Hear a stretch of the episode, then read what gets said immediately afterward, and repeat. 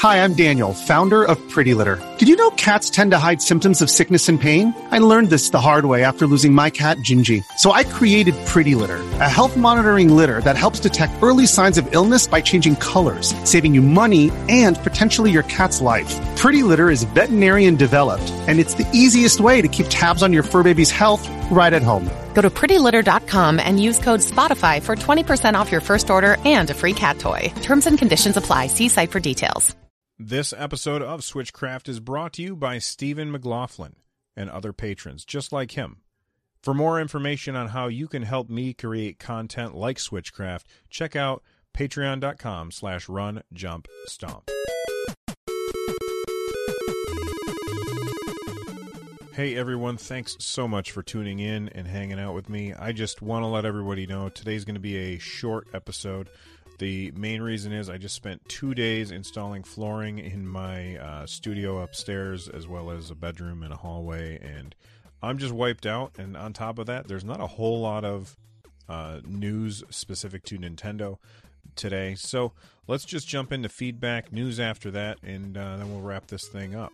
Uh, T Bond 22 reviewed the show. They said, I only found the show because he was on Switch Switch Cast, and I'm so glad he was. Love his takes on Nintendo and think he makes great points on the current topics. Very informative and has a great voice for podcasts. He has a new subscriber in me. Keep up the good work.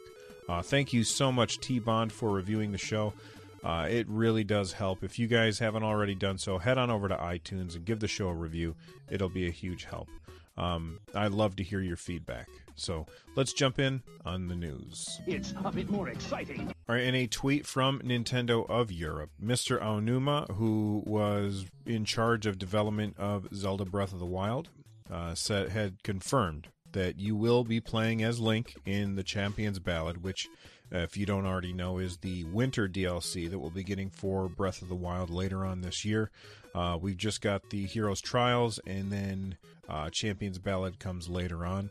Uh, he said that uh, we, we, again would be playing as Link, uh, but you would be learning more about Zelda along the way. So that's pretty interesting. I wonder if that means that we're going to be playing Link uh, as we um, as he was back a hundred years ago, back before the game started. That would be very interesting to me.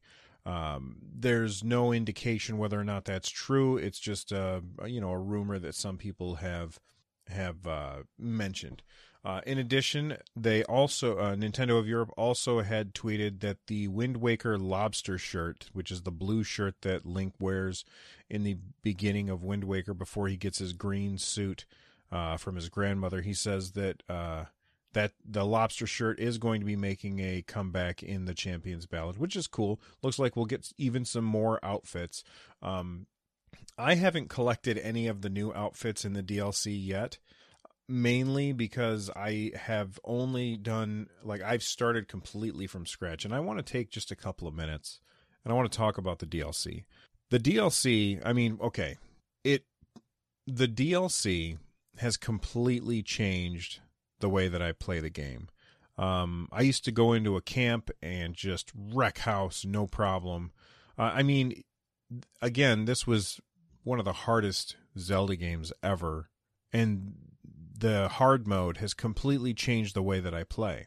Now I have to take my time and really think about each combat. How how can I uh, use uh, what's available to me and even what what kind of enemies that I'm fighting to my advantage to try and whittle things down.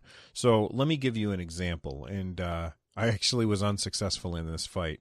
I, I fought. Uh, it was um, I was in the Hebra region, which is northwest, and that's where like snowy mountains are. And um, I had come on come upon one of those skull caves, which uh, you know the cave that looks like a skull, and the monsters are camped out in it. And I saw that there was a treasure chest, and I said to myself, "Self, you want what's in that treasure chest." So I uh, I I headed on in there. I snuck up. I had some bomb arrows on me, and and looking inside were two electric Keeses and um three Lizalfos, and one of the Lizalfos was a an ice breathing Lizalfos. By the way, do yourself a favor And when you're sneaking up on stuff, take pictures because it'll tell you what they can do. Uh, so even before I started, I knew that I had an ice breathing Lizalfos. So one of the things that I did is is I thought, all right, the ice breathing Lizalfos, he spits out these two little globs of ice, and if they hit you, you're frozen. But they're pretty easy to dodge those, especially if you're keeping your eye on him the whole time. So what I did is I targeted one of the other Lizalfos with a with a bomb arrow, and I hit him in the head, killed him. Okay, and these are white Lizalfos or silver Lizalfos, by the way. Um, then the other two come out after me, and basically what I did is I kind of managed to position myself so that the um the ice breathing Lizalfos would uh, would end up freezing the other one and left him frozen so I could fight the ice breathing one one on one. Now this worked successfully two or three times, but uh, ev- almost inevitably I would make it, at least one mistake. And I, I currently did not have enough hearts to deal with these guys. And every time that they hit me, they would one shot me. Even if I had full hearts, even if I had full hearts um, with some yellow hearts as well, they would one shot me. So I had to do this perfect. And I probably fought them 15 or 16 times. And three or four times I think that I was successful in getting uh, one of them frozen uh, and then just fighting them one on one. I even got it so that I only had one left, and he looked like he was just about dead. And then I ended up missing a dodge and getting killed. And I have to say that even when you're failing in this game, you are, at least for me, even when I'm failing in this game, I am having an absolute blast. Um, now, all of the new stuff that was added outside of just making the game more difficult and adding the floating platforms filled with uh, monsters and loot, um, all that stuff I haven't even had a chance to do yet. I'm just re exploring Hyrule just like I did the first time around. I mean, not exactly because I I know where I'm going this time and and I know where I can find the dungeons and I've already gotten um Mipha's Grace and I'm headed over to get Revali's Gale. Um, I, right now I'm just kind of doing stuff on the periphery because I haven't had time to stream and I don't I want to do the dungeon on stream because I think that the viewers would would appreciate that. By the way, if you want to check out the stream, just head on over to twitch.tv slash run jump stomp. Uh, and you can you, you'll see next time I play, which should be tomorrow, although I'm not sure. We're still doing uh, renovations in the studio and and it's uh, pretty crazy. But anyway, um, I can't wait to get to the new stuff. Right now, I think I'm at ten hearts and as soon as I get 13 hearts, I'm going after the Master Sword. Uh, and then as soon as I get the Master Sword, I'm going to have it in my hand. I'm going to put it right back in the pedestal, and I'm going to do some of the new stuff that I've never done before. And I'm pretty excited about that. Um, I'm also excited to play the game again in a brand new way because I did not get all 120 shrines the first time around. So there's been quite a few shrines that I found this time that have been like completely new. And even ones that I've done before, I have had to stop and really think about, okay, I can't remember how I accomplished this. Um, in fact, there was one that I really had trouble with, and I ended up just abandoning it. I finished the shrine, but I didn't get all of the chests in it. Um, this is something I didn't know the first time around. If you open up your map and you look at the shrine, it'll have a little chest icon next to it if you have collected all of the chests in it. And I was in the one that's called Speed of Light, which if you've played through it, I'm sure that you remember it. Um, and there's another chest in there that I can't seem to get to, and I couldn't figure out how to get to. Uh, so eventually I just said, all right, I'm going to have to come back later. Now, I'm not under this grand delusion that I'm going to 100% the game in hard mode honestly, I don't even know if I'd be able to beat Ganon in hard mode. The the game is so difficult, and I'm I'm actually a little worried about what it's going to be like when I go after Urb- Urbosa's Fury because that boss fight at the end of that dungeon was really rough. Um, but anyway, I'm just really excited that we're getting more time with Zelda, and with Splatoon 2 coming up, it's like right around the corner. I'm worried, like. I haven't played ARMS since the Zelda DLC came out, and I absolutely love ARMS. It is my favorite fighting game. I think that I like it better than Smash. I know there's a lot of people who are angry that I just said that, but I think that it is um how do I want to put it? I think it's a little more tactical for me, and because it's a little bit slower paced, because um, Smash Brothers is insanity, and I never have any ability to compete in that game. That being said, maybe when we get Smash, um, maybe uh, next summer, I don't know, just guessing. Uh, but maybe when we get Smash, we'll have a better uh, ranking system like we do in in Arms. But I haven't touched Arms since the Zelda DLC came up because I've just been so engrossed in playing Zelda. Um, and that just goes to show you that's not saying anything bad about Arms. It's it's just how good of a game Zelda is. I checked on my Switch. It says I've currently got 125 hours into it. So since the DLC came out, I've already put 25 hours into it, which is crazy because I have been very very busy uh, working upstairs in the studio trying to get it ready so that I can move my stuff up there. Uh, anyway, uh, let's jump into some more news. A bit more enemies, a bit more friends. French website Le Monde uh, had an interview with Shinya Takahashi, who is the um, managing director of Nintendo and its uh, as well as its uh, operations manager. And um, you know, it's in the the the link that I sent you is in French, but it pops up translate this page, and it does a pretty good job, and it's uh, very readable, uh, which is better than most translating. So thank you, Google. I think you did a good job this time. Um, but it says here one of the questions, and probably one of the most important questions. It says that the Switch seems victim of its success. The demand is very strong and the stock shortages regular. The Wall Street Journal evokes a shortage of components do you confirm this information and what is your strategy to deal with this problem? Uh, Takahashi replied, he said, First of all, I apologize for the Switch shortage, which is unfortunately not our fault. But as our pres- president announced, that's Kimishima, uh, a few days ago, we were able to improve our production line, which means that we were able to, we will be, be well, I can't read which means that we will be able to deliver more consoles for the period that is opening up. Uh, they asked how they improved the production chain. He says, The only thing I can tell you is it's improved. Um, some people are also worried about how many games are coming to the Switch. Uh, the question that was asked is you talk about internal production on how many games can Nintendo work at the same time, Switch and other media combined. Uh, he said he couldn't answer precisely on a number, but they have 11 production units.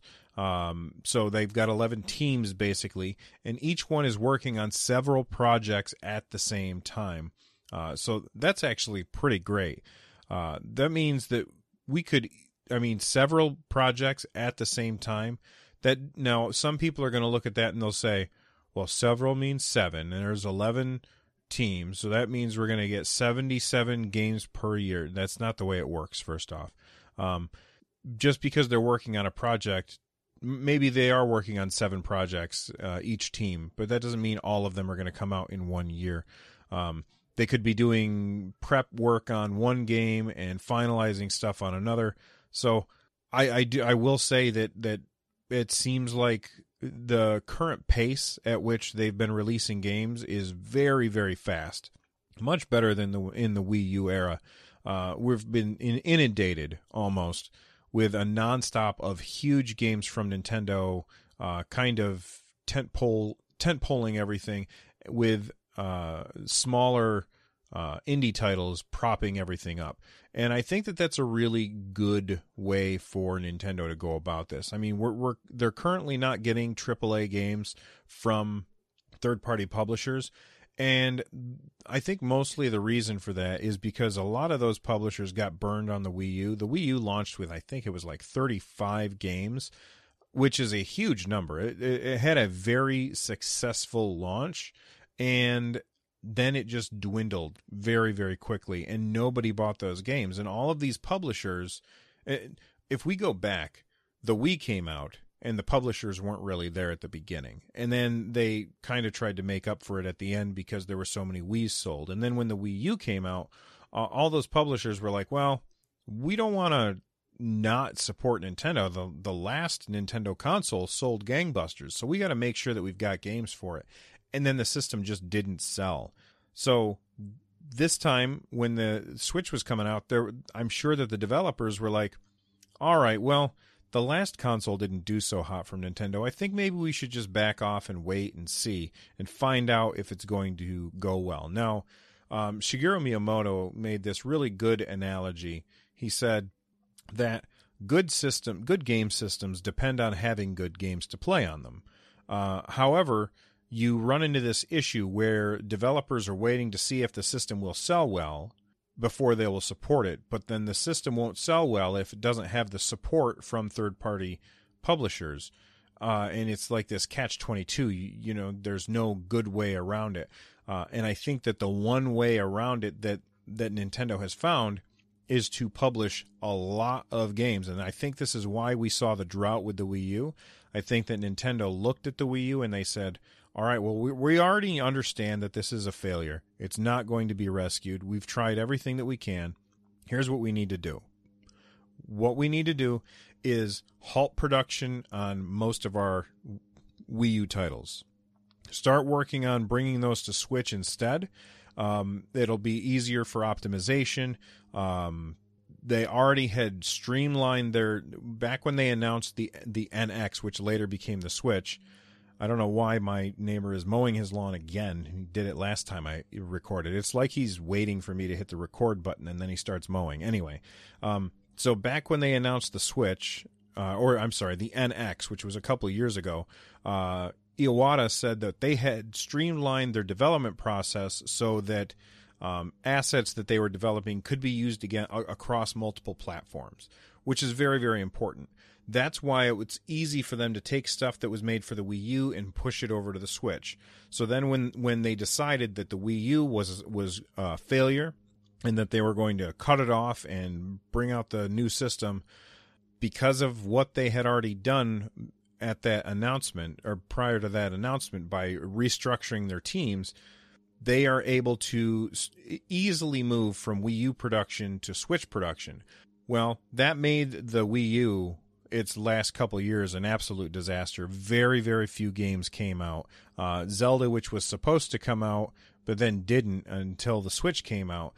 It was a bad, bad, bad thing for them. But it it only looked like it was a bad thing because what it really was, it allowed them to have a lot of games ready to come out on the Switch in this first year, which makes the Switch an attractive platform to people who are looking at buying something.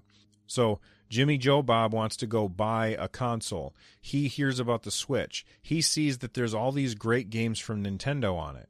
So he buys it and then suddenly because he's buying this and and when I say Jimmy Joe Bob I mean the millions of people who are out there buying these systems because they're buying them now it is suddenly an attractive platform for third party publishers.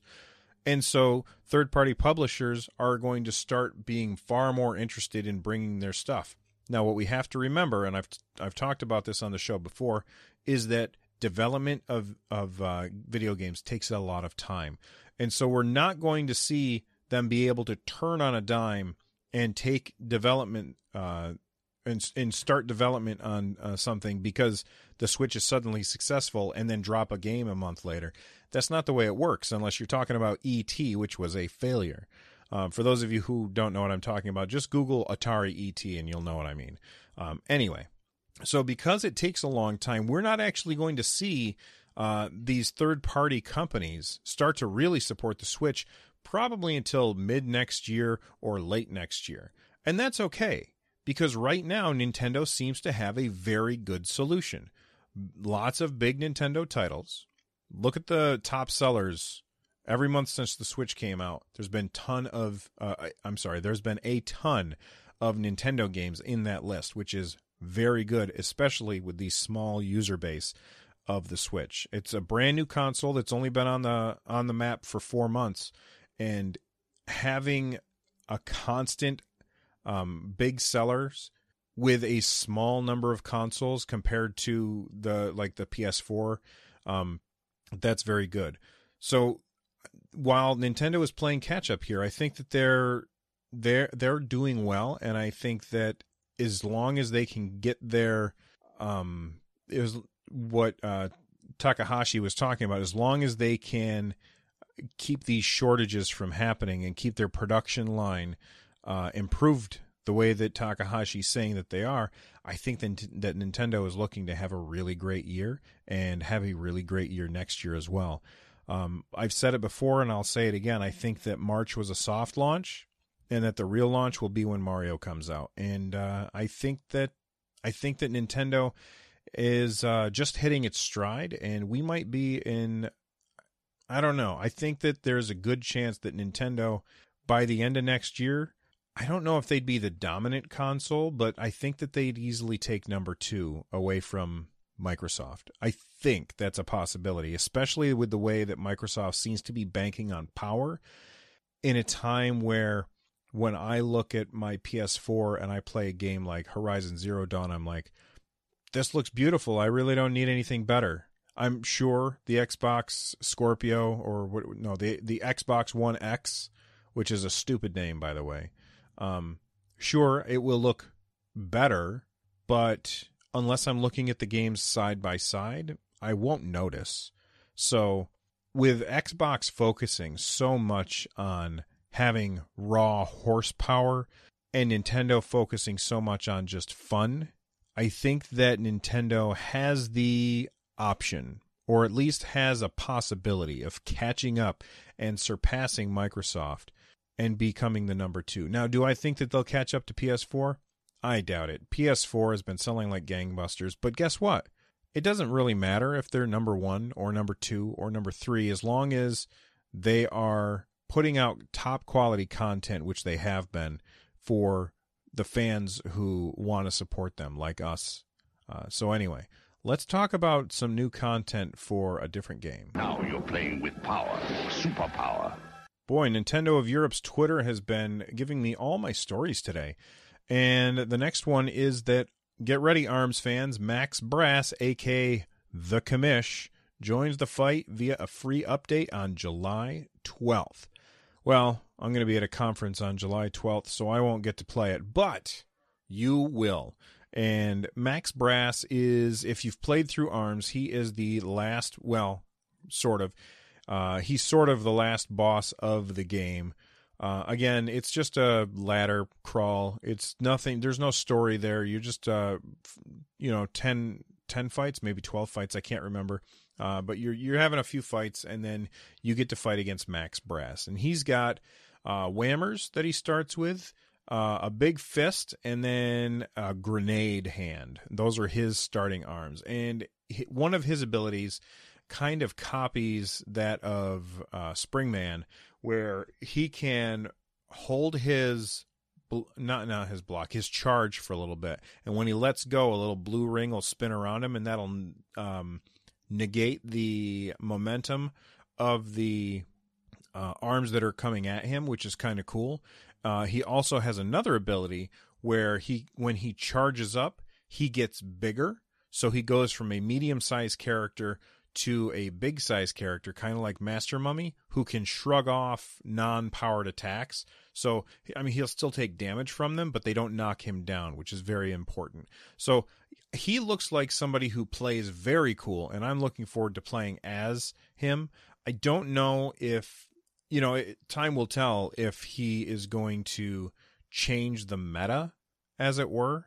I know that uh, Yabuki, who is the chief designer of the game, uh, he was the guy who um, beat the winner at the uh, at the uh, uh the E3 competition. Uh, but Yabuki had said that one of the reasons why they want to continually introduce new characters is to break the meta so the meta doesn't get stale so that certain characters are constantly changing and they're going to be rebalancing the game. And i think that that's really cool and i'm really looking forward to seeing what we have next another question that people have asked me is who do i think is the last boss going to be once you can if you play as Max Brass. So, like I said, he's the last boss of the game. Is he going to have to fight himself at the end, or is there going to be somebody else sitting there as the champion? And maybe the next champion that you have to fight as the next boss, that'll be the next DLC character. So maybe that's how they'll continually do it. So we've got our main set of characters, and then Max Brass is the is the champion that you have to beat. Well, when he comes out, maybe he's replaced by the next DLC character, and then when that character comes out, maybe they're replaced by the next DLC character. I don't know if that's the way that they're going to do it. I just think it would be kind of cool. Uh, we would get an idea of how that character plays before we actually get to play as them. And um, man, just just talking about this makes me want to fire up some more arms because that game is fantastic.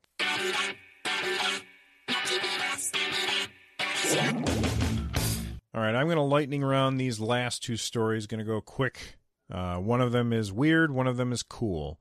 Uh, the weird one is going to be first, and there is a keyboard that is now Joy-Con compatible. So basically, the way that it works is it is it is it. Ugh, I can't talk today. Is that it is a keyboard that has slides on the side for you to snap your Joy Cons onto it, and then you can type into the game while you're playing. Now, it doesn't look like the most comfortable way to play, and it's very reminiscent of an old uh, GameCube accessory where you had a keyboard in the middle of a GameCube controller. I'm not sure what this would be for, uh, but I, I I do know that that that upcoming is a coding.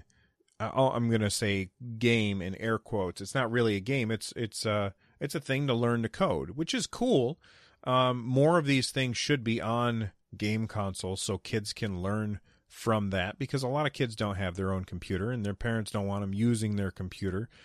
Um, so I think it's cool that there's going to be this this uh, programming language that you can learn to use on uh, the Nintendo Switch because that teaches problem solving skills and things like that, uh, which is awesome. And I think that, that that's very neat.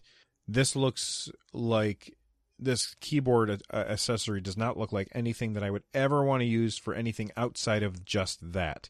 Um, I can't imagine playing a game where you would type to somebody. Like, I don't know, maybe maybe this is for people who don't like using voice communications. Uh, one thing of note is that it tends to have both the Japanese kanji as well as the Latin alphabet on the um, keyboard.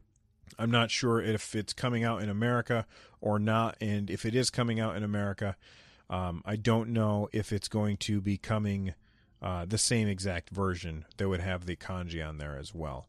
Uh, the other uh, thing that I mentioned, or the other lightning round item, is Thimbleweed Park is coming to the Switch. Uh, if you don't know anything about that, Thimbleweed Park is made by Ron Gilbert, who is very famous for making The Secret of Monkey Island, Maniac Mansion, Day of the Tentacle, and Thimble- Thimbleweed Park looks really, really cool.